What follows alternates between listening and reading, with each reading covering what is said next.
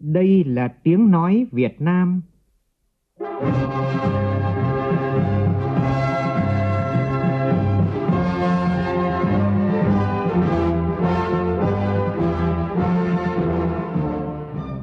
là tiếng nói Việt Nam, phát thanh từ Hà Nội, thủ đô nước Cộng hòa xã hội chủ nghĩa Việt Nam.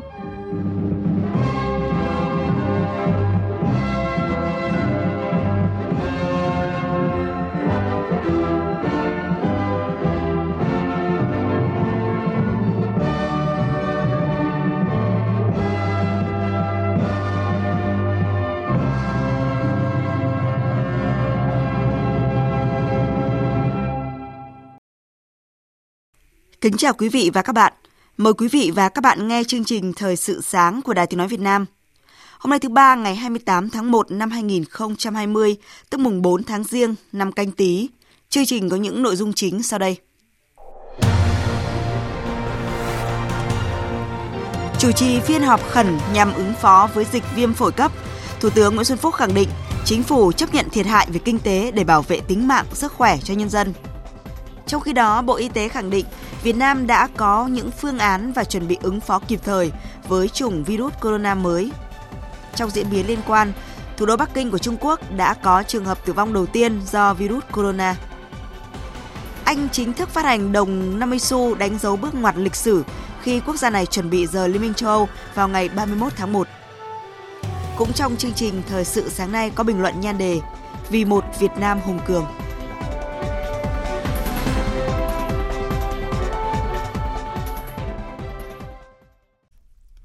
Sau đây là tin chi tiết.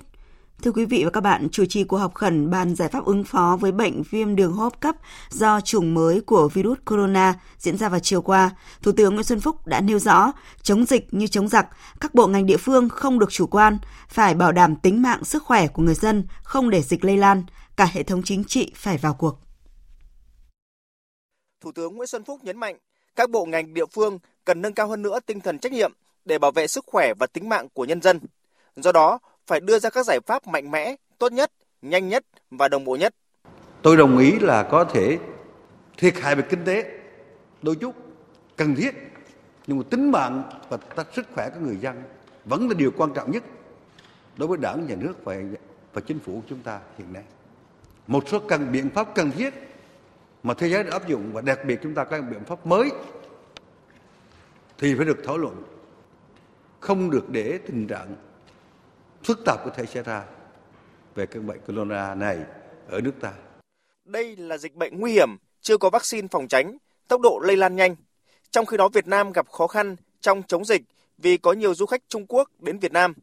Nhiều địa phương nước ta có đường biên giới dài với Trung Quốc. Lưu ý Trung Quốc đã có 30 tỉnh thành xuất hiện dịch. Thủ tướng cho rằng mức độ nguy hiểm của dịch bệnh rất lớn, có thể ảnh hưởng đến Việt Nam. Bộ Y tế cần có kịch bản chủ động phòng chống dịch với các tình huống cụ thể, nghiên cứu đưa ra phác đồ điều trị cho các cơ sở y tế. Bộ Y tế chủ trì phối hợp với Văn phòng Chính phủ xây dựng chỉ thị của Thủ tướng Chính phủ, chỉ đạo hệ thống chính trị vào cuộc, có cơ chế phối hợp công tác chặt chẽ, thường xuyên kiểm tra, có biện pháp dự phòng, chuẩn bị tài chính, chuẩn bị các cơ sở, nhất là các bệnh viện giã chiến để ứng phó, bảo đảm cơ số thuốc và thiết bị để phục vụ công tác này. Thủ tướng chỉ đạo thành lập Ban chỉ đạo quốc gia do Phó Thủ tướng Vũ Đức Đam làm trưởng ban để chỉ đạo phòng chống dịch. Trước tình hình dịch viêm phổi cấp do virus corona đang diễn biến phức tạp tại Trung Quốc, Thủ tướng Nguyễn Xuân Phúc đã gửi điện thăm hỏi tới Thủ tướng Quốc vụ viện Trung Quốc Lý Khắc Cường. Trong bức điện, Thủ tướng Chính phủ Nguyễn Xuân Phúc gửi tới Chính phủ và nhân dân Trung Quốc lời thăm hỏi chân thành và lời chia buồn sâu sắc đối với thân nhân những người đã mất do dịch bệnh – bày tỏ nhân dân Việt Nam rất quan tâm, thông cảm và chia sẻ trước những khó khăn của nhân dân Trung Quốc trong lúc này. Thủ tướng Nguyễn Xuân Phúc bày tỏ tin tưởng dưới sự lãnh đạo sáng suốt của Đảng Cộng sản Trung Quốc với kinh nghiệm ngăn chặn thành công dịch SARS năm 2003, chính phủ Trung Quốc sẽ lãnh đạo nhân dân Trung Quốc vượt qua thử thách cam go, sớm ngăn chặn dịch bệnh, góp phần tích cực vào sự nghiệp bảo vệ sức khỏe của nhân dân Trung Quốc, khu vực và thế giới. Thủ tướng Chính phủ khẳng định trong khả năng của mình, Việt Nam sẵn sàng cùng Trung Quốc tích cực hợp tác trong cuộc đấu tranh chống lại dịch bệnh này. Đại sứ quán Việt Nam tại Trung Quốc cho biết là hiện ở thành phố Vũ Hán, tỉnh Hồ Bắc Trung Quốc, có 17 lưu học sinh Việt Nam và người nhà, tất cả đều trong tình trạng sức khỏe và tâm lý ổn định. Hiện nay, Đại sứ quán chưa ghi nhận trường hợp lưu học sinh Việt Nam nào bị lây nhiễm bệnh. Trong trường hợp cần trợ giúp, người dân có thể liên hệ qua số đường dây nóng bảo hộ công dân của Đại sứ quán Việt Nam tại Trung Quốc là 0086 131 20 36 36 38.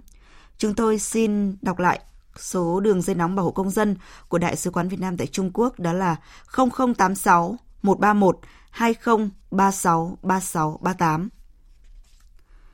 Vào tối qua thì đoàn khách du lịch gồm 166 người trong số 218 du khách đến từ thành phố Vũ Hán, tỉnh Hồ Bắc Trung Quốc đã được hãng Vietjet đưa trở về Trung Quốc.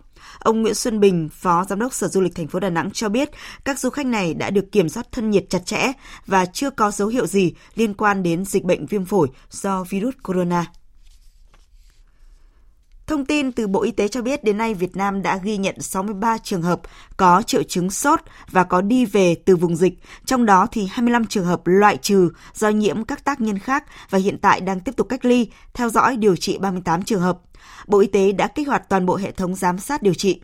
Đại diện Bộ Y tế khẳng định Việt Nam đã có những phương án và chuẩn bị ứng phó kịp thời với chủng virus corona mới này và điều quan trọng là mỗi người cần có ý thức chăm sóc và chủ động phòng bệnh.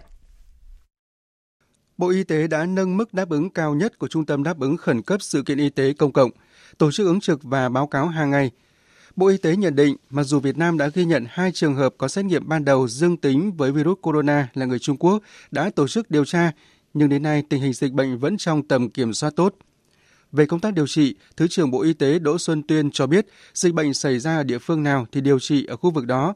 Bộ sẽ cử bác sĩ về, hạn chế tối đa vận chuyển bệnh nhân – Tại khu vực điều trị có cách ly chống lây chéo trong bệnh viện và lây cho nhân viên y tế.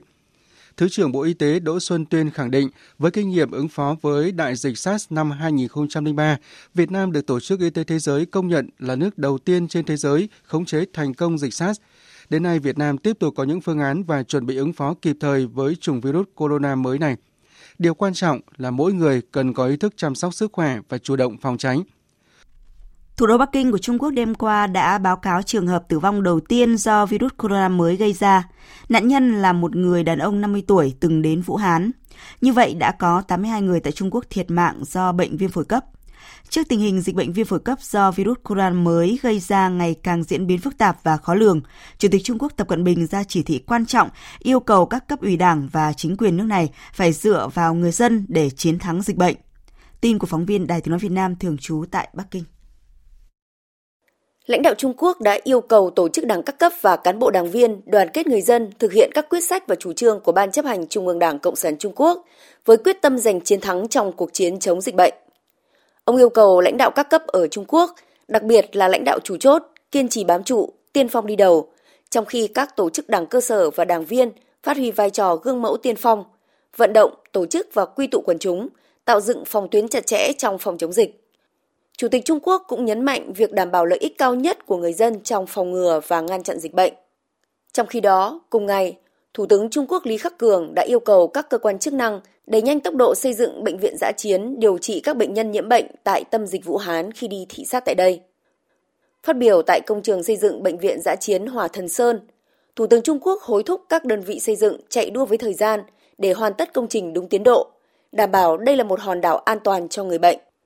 Tại Vũ Hán hiện đang triển khai xây dựng hai bệnh viện giã chiến. Bệnh viện Hỏa Thần Sơn với 700 đến 1.000 giường bệnh và bệnh viện Lôi Thần Sơn với 1.300 đến 1.500 giường bệnh. Hai cơ sở y tế khẩn cấp này dự kiến sẽ đi vào hoạt động trong các ngày 3 tháng 2 và 5 tháng 2 tới. Cùng ngày, khu tự trị Tây Tạng, nơi duy nhất ở Trung Quốc chưa có trường hợp nào nhiễm hoặc nghi nhiễm viêm phổi cấp đã ra thông báo. Từ ngày 27 tháng 1, địa phương này bắt đầu đóng cửa tất cả các khu du lịch, để tránh sự lây nhiễm chéo giữa các nhóm du khách và chặn đứng sự lây lan của dịch bệnh trên địa bàn. Trong khi đó, thủ đô Bắc Kinh khuyến khích các cơ quan đơn vị lựa chọn hình thức làm việc linh hoạt như điều chỉnh lệch giờ đi làm và tan sở, làm việc qua điện thoại và trên mạng, giảm hội họp và số người tham dự.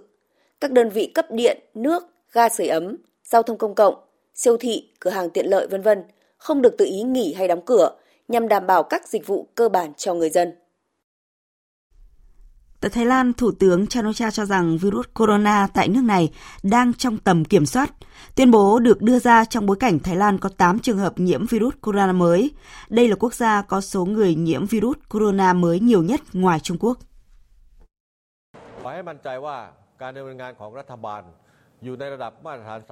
Tôi muốn tất cả mọi người tin tưởng vào tiêu chuẩn làm việc của chính phủ. Chúng ta đã phát hiện 8 bệnh nhân bị nhiễm virus corona đến từ Trung Quốc và 5 người trong số họ đã khỏe và đã xuất viện. Hiện 3 bệnh nhân vẫn còn đang điều trị. Tôi có thể đảm bảo 100% rằng tình hình đã được kiểm soát.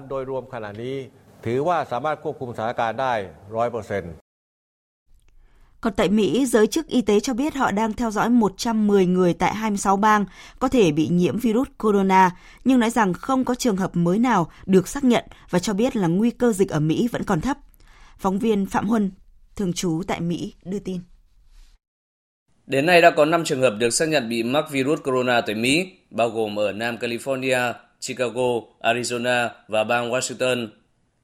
Phát biểu về báo giới, bà Nancy Messonnier, Giám đốc Trung tâm Quốc gia về tiêm chủng và các bệnh đường hô hấp thuộc Trung tâm Kiểm soát và Phòng chống dịch bệnh cho rằng nguy cơ đối với Mỹ vẫn còn thấp.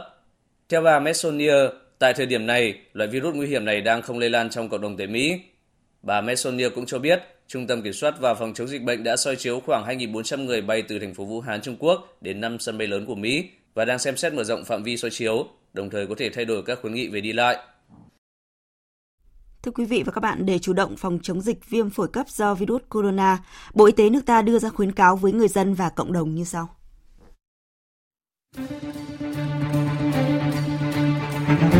Hạn chế tiếp xúc trực tiếp với người bị bệnh viêm đường hô hấp cấp tính. Khi cần thiết phải tiếp xúc với người bệnh, phải đeo khẩu trang y tế đúng cách và giữ khoảng cách khi tiếp xúc. Giữ ấm cơ thể, rửa tay thường xuyên bằng xà phòng, xúc họng bằng nước sát khuẩn miệng để phòng bệnh viêm phổi cần che miệng và mũi khi ho hoặc hắt hơi, tốt nhất bằng khăn vải hoặc khăn tay để làm giảm phát tán các dịch tiết đường hô hấp. Hạn chế tiếp xúc gần với các trang trại chăn nuôi động vật hoặc động vật hoang dã.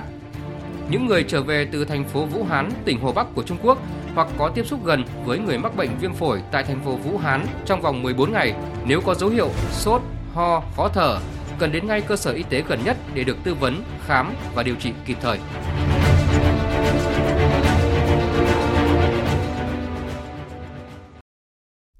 Chương trình Thời sự sáng tiếp tục với các tin đáng chú ý khác.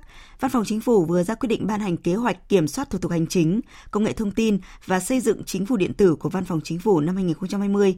Quyết định này được ban hành kèm theo kế hoạch thực hiện, trong đó nêu rõ 5 nhiệm vụ hoàn thiện thể chế về kiểm soát thủ tục hành chính và xây dựng chính phủ điện tử, 11 nhóm nhiệm vụ về cải cách kiểm soát thủ tục hành chính và thực hiện cơ chế một cửa, một cửa liên thông trong giải quyết thủ tục hành chính.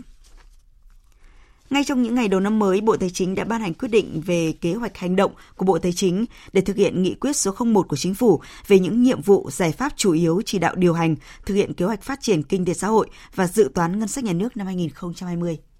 Chương trình công tác trọng tâm năm 2020 của Bộ Tài chính tập trung triển khai 56 đề án trình Chính phủ, Thủ tướng Chính phủ. Theo đó, Bộ trưởng Bộ Tài chính yêu cầu thủ trưởng các đơn vị thuộc Bộ căn cứ nội dung nghị quyết số 01 để xây dựng kế hoạch triển khai, cụ thể hóa các nhiệm vụ thành các giải pháp, đề án, công việc, kết quả đầu ra và tiến độ hoàn thành các nhiệm vụ được giao. Cùng với việc ban hành kế hoạch hành động thực hiện nghị quyết số 01 của Chính phủ, Bộ trưởng Tài chính cũng đã ký ban hành kế hoạch hành động thực hiện nghị quyết số 02 của Chính phủ nhằm cải thiện môi trường kinh doanh, nâng cao năng lực cạnh tranh quốc gia.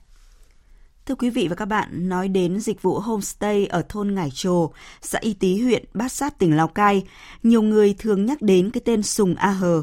Hơn 30 tuổi, A Hờ không biết chữ, nhưng với công nghệ đã giúp Sùng A Hờ phát triển dịch vụ du lịch một cách đơn giản.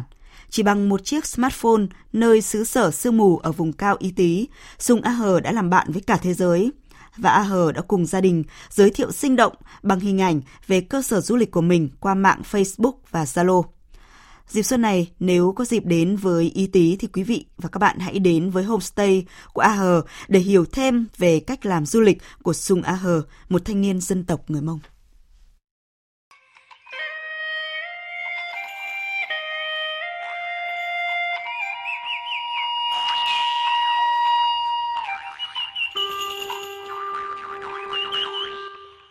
Những bức ảnh ý tí bốn mùa mây răng, tuyết phủ hay những bức ảnh về cuộc sống, sinh hoạt phong tục tập quán của đồng bào Mông, Hà Nhì đều do A Hờ lựa chọn đăng lên kèm theo số điện thoại để du khách thuận tiện liên hệ.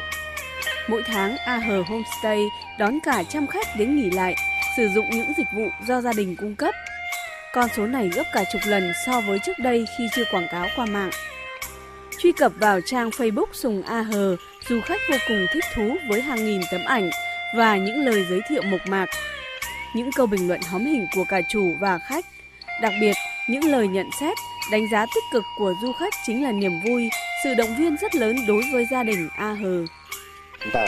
Mỗi một khách đăng hình ảnh bình luận và gắn thẻ mình vào Facebook của họ đã là cách rất tốt giúp mình quảng cáo, giới thiệu đến nhiều bạn bè của người đó về homestay của mình hoặc những người thích khám phá, săn mây đều biết được địa chỉ để đến với mình.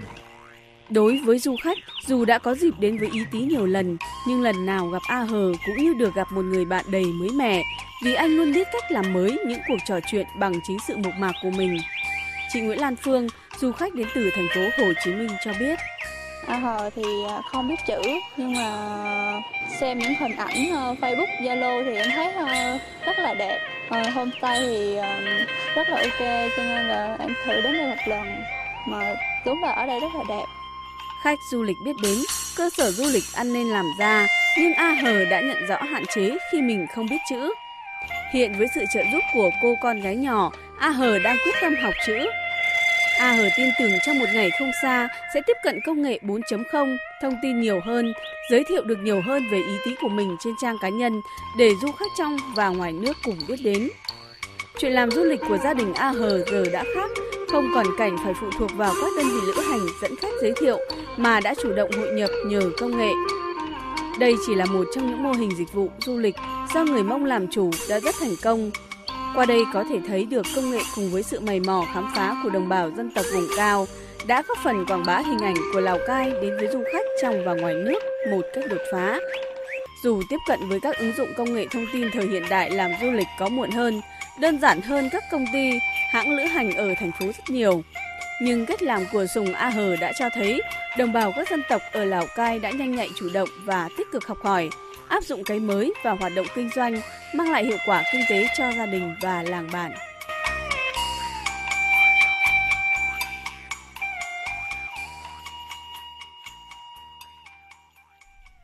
Thưa quý vị và các bạn, câu chuyện của Sùng A Hờ lan tỏa một thông điệp, đó là mỗi chúng ta hãy bằng ý chí và bản lĩnh khơi dậy khát vọng khởi nghiệp vì một Việt Nam hùng cường. Và trong phần sau của chương trình có bài bình luận về vấn đề này.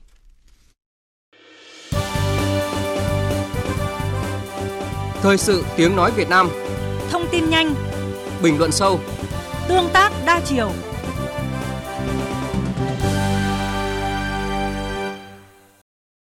Chương trình Thời sự sáng tiếp tục với phần tin quốc tế đáng chú ý.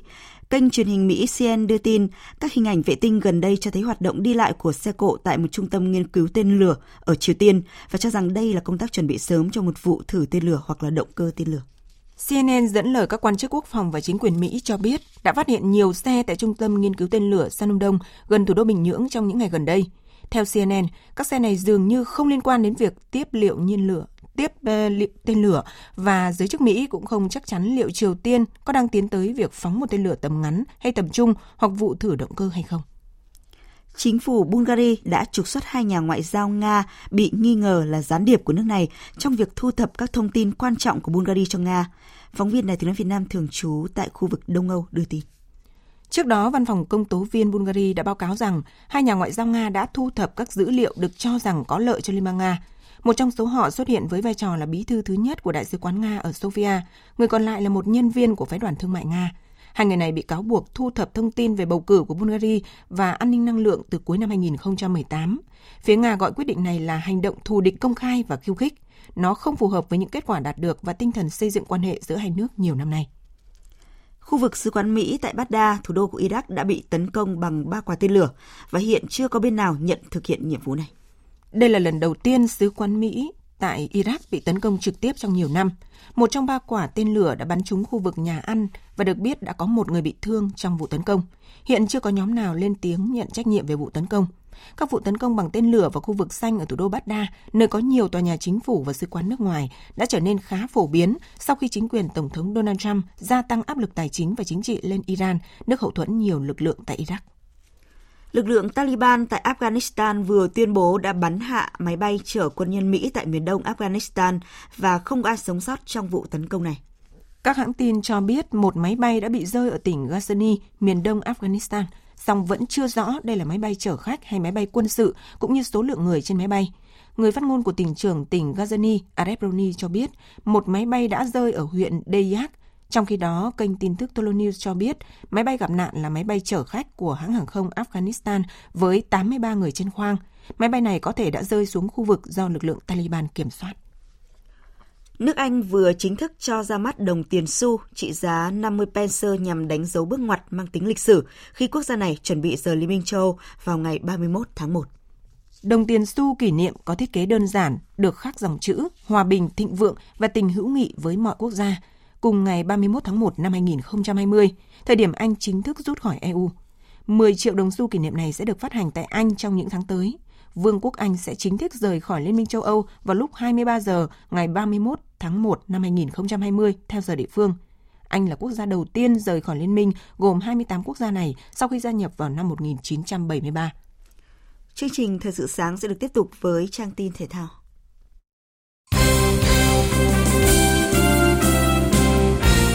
Kết quả các trận đấu tại vòng 4 giải quần vợt Australia mở rộng năm 2020. Ở vòng 4 nội dung đơn nam, Rafael Nadal gặp nhiều khó khăn trong hai set cuối trước khi thắng tay vợt Nick Kyrgios với tỷ số chung cuộc là 3-1. Đây là chiến thắng thứ 5 của tay vợt số 1 thế giới trong 8 lần chạm trán với Kyrgios. Tại tứ kết, Nadal tranh vé vào bán kết với Dominic Thiem. Một bất ngờ khác cũng đã xảy ra tại vòng 4 khi cựu vô địch Wawrinka của Thụy Sĩ đánh bại hạt giống số 4 Daniil Medvedev của Nga với tỷ số 3-2 để giành vé vào tứ kết. Ở nội dung đơn nữ, hạt giống số 4 Simona Halep của Romania đã có chiến thắng sau 2 set đều với tỷ số là 6-4 trước Elise Martens của Bỉ để lọt vào tứ kết. Đối thủ tiếp theo của cô sẽ là Anes Kotave, người Estonia, khi đã vượt qua Iga Swiatek của Ba Lan với tỷ số 2-1. Cựu số 1 thế giới Muguruza của Tây Ban Nha cũng có sự trở lại mạnh mẽ khi đánh bại Kiki Paten của Hà Lan và sẽ gặp Pavlyuchenkova của Nga ở tứ kết. Quý vị và các bạn đang nghe chương trình Thời sự sáng của Đài Tiếng Nói Việt Nam. Thưa quý vị, thưa các bạn, chúng ta đón xuân mới canh tí 2020 sau một năm có thể nói là trọn vẹn trong thực hiện các mục tiêu phát triển kinh tế xã hội với toàn bộ 12 chỉ tiêu đạt và vượt kế hoạch.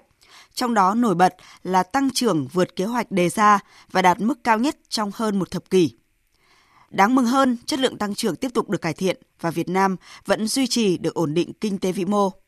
Hơn thế, Việt Nam còn đạt được nhiều kết quả khá bất ngờ như năng lực cạnh tranh quốc gia của Việt Nam được Diễn đàn Kinh tế Thế giới đánh giá cải thiện vượt bậc trên cả ba trụ cột thể chế, cơ sở hạ tầng và kỹ năng.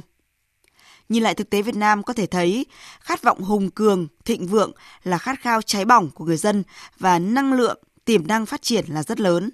Mời quý vị và các bạn cùng nghe bài viết của nhà báo Lan Anh. Trong bối cảnh mới, cuộc cạnh tranh giữa các quốc gia sẽ ngày càng quyết liệt và khắc nghiệt. Thực tiễn đang đòi hỏi tinh thần dám nghĩ, dám làm, có tinh thần chủ động tiến công, dám vượt ra khỏi những tư duy, những lĩnh vực quen thuộc để có suy nghĩ và hành động vượt tầm. Chỉ khi mọi tiềm năng được khai phá, mọi sự sáng tạo được bùng nổ, đất nước ta nhất định sẽ tự tin bước vào chặng đường mới, nắm bắt được những cơ hội lịch sử đang mở ra phía trước. Thủ tướng Nguyễn Xuân Phúc gần đây khẳng định, chúng ta cần những con sếu đầu đàn và chúng ta cần có cả đàn chim Việt bay cao, bay xa trong nền kinh tế toàn cầu.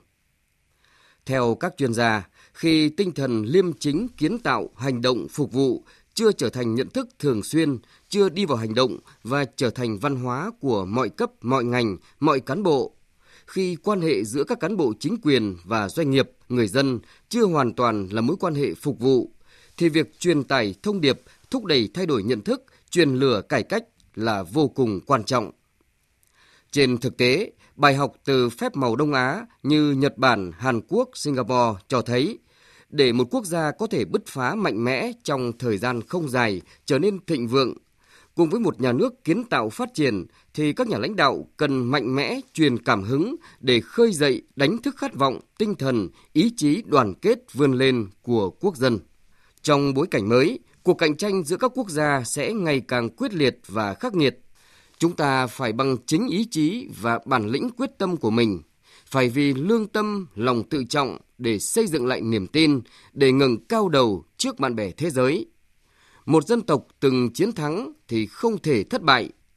Đã là người Việt thì lòng yêu nước không phân biệt thiệt hơn, không so sánh ít nhiều. Chúng ta là một trình thể, triệu người như một. Có như vậy mới khơi dậy được hào khí ngàn năm, mới có thể đưa con tàu Tổ quốc vượt trùng khơi đi lên phía trước. Chúng ta tự tin vì niềm kiêu hãnh vinh quang của dân tộc luôn là nền thạch để dung dưỡng mầm xanh bật nở. Mọi ưu tư nghịch lý rồi sẽ qua đi, sẽ tan biến vô cùng vô tận. Cái còn lại là tình thương yêu tràn ngập, là cái đẹp và tính thiện hiển hiện quanh ta. Những thách thức khó khăn không thể cản bước, không thể làm chúng ta hoang mang, nhụt chí. Đó chính là những động lực cho khát vọng Việt Nam hùng cường. Quý vị và các bạn vừa nghe bình luận nhan đề Vì một Việt Nam hùng cường. Dự báo thời tiết Phía Tây Bắc Bộ nhiều mây, có mưa nhỏ vài nơi, gió nhẹ, trời rét, có nơi rét đậm, nhiệt độ từ 12 đến 20 độ, riêng khu Tây Bắc có nơi cao nhất 23 độ. Phía Đông Bắc Bộ và Thanh Hóa nhiều mây, có mưa nhỏ vài nơi, gió Đông Bắc cấp 2, cấp 3, trời rét, có nơi rét đậm, nhiệt độ từ 12 đến 20 độ, vùng núi thấp nhất từ 9 đến 12 độ, có nơi dưới 8 độ. Các tỉnh từ Nghệ An đến Thừa Thiên Huế nhiều mây, có mưa rải rác, gió Bắc đến Tây Bắc cấp 2, cấp 3, trời rét, nhiệt độ từ 14 đến 17 độ, phía Nam có nơi trên 17 độ. Các tỉnh ven biển từ Đà Nẵng đến Bình Thuận, phía Bắc nhiều mây, có mưa, mưa rào rải rác, phía Nam có mây, ngày nắng, đêm có mưa rào vài nơi, gió Đông Bắc cấp 2, cấp 3, nhiệt độ từ 20 đến 28 độ, phía Nam từ 28 đến 31 độ. Tây Nguyên có mây, ngày nắng, đêm có mưa rào vài nơi, gió Đông Bắc đến Đông cấp 2, cấp 3, nhiệt độ từ 17 đến 31 độ. Nam Bộ có mây, ngày nắng đêm không mưa, gió Đông Bắc cấp 2, cấp 3, nhiệt độ từ 21 đến 34 độ. Khu vực Hà Nội nhiều mây, có mưa nhỏ vài nơi, gió Đông Bắc cấp 2, cấp 3, trời rét, nhiệt độ từ 12 đến 19 độ. Dự báo thời tiết biển Bắc Vịnh Bắc Bộ, Nam Vịnh Bắc Bộ, vùng biển từ Quảng Trị đến Quảng Ngãi, khu vực giữa Biển Đông, khu vực Nam Biển Đông, khu vực quần đảo Trường Sa thuộc tỉnh Khánh Hòa, vùng biển từ Bình Định đến Ninh Thuận và vùng biển từ Bình Thuận đến Cà Mau, không mưa, tầm nhìn xa trên 10 km, gió Đông Bắc cấp 4, cấp 5. Khu vực Bắc Biển Đông và khu vực quần đảo Hoàng Sa thuộc thành phố Đà Nẵng có mưa vài nơi, tầm nhìn xa trên 10 km, gió Đông Bắc cấp 5, có lúc cấp 6, giật cấp 7, biển động.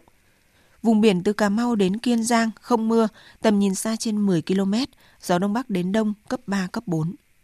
Vịnh Thái Lan không mưa, tầm nhìn xa trên 10 km, gió nhẹ. Quý vị và các bạn vừa nghe chương trình Thời sự sáng của Đài Tiếng Nói Việt Nam. Chương trình do các biên tập viên Nguyễn Hằng, Nguyễn Kiên cùng phát thanh viên Quỳnh Anh, kỹ thuật viên Tạ Tre, Tuấn Anh thực hiện. Chịu trách nhiệm nội dung Giang Trung Sơn. Cảm ơn quý vị và các bạn đã quan tâm theo dõi.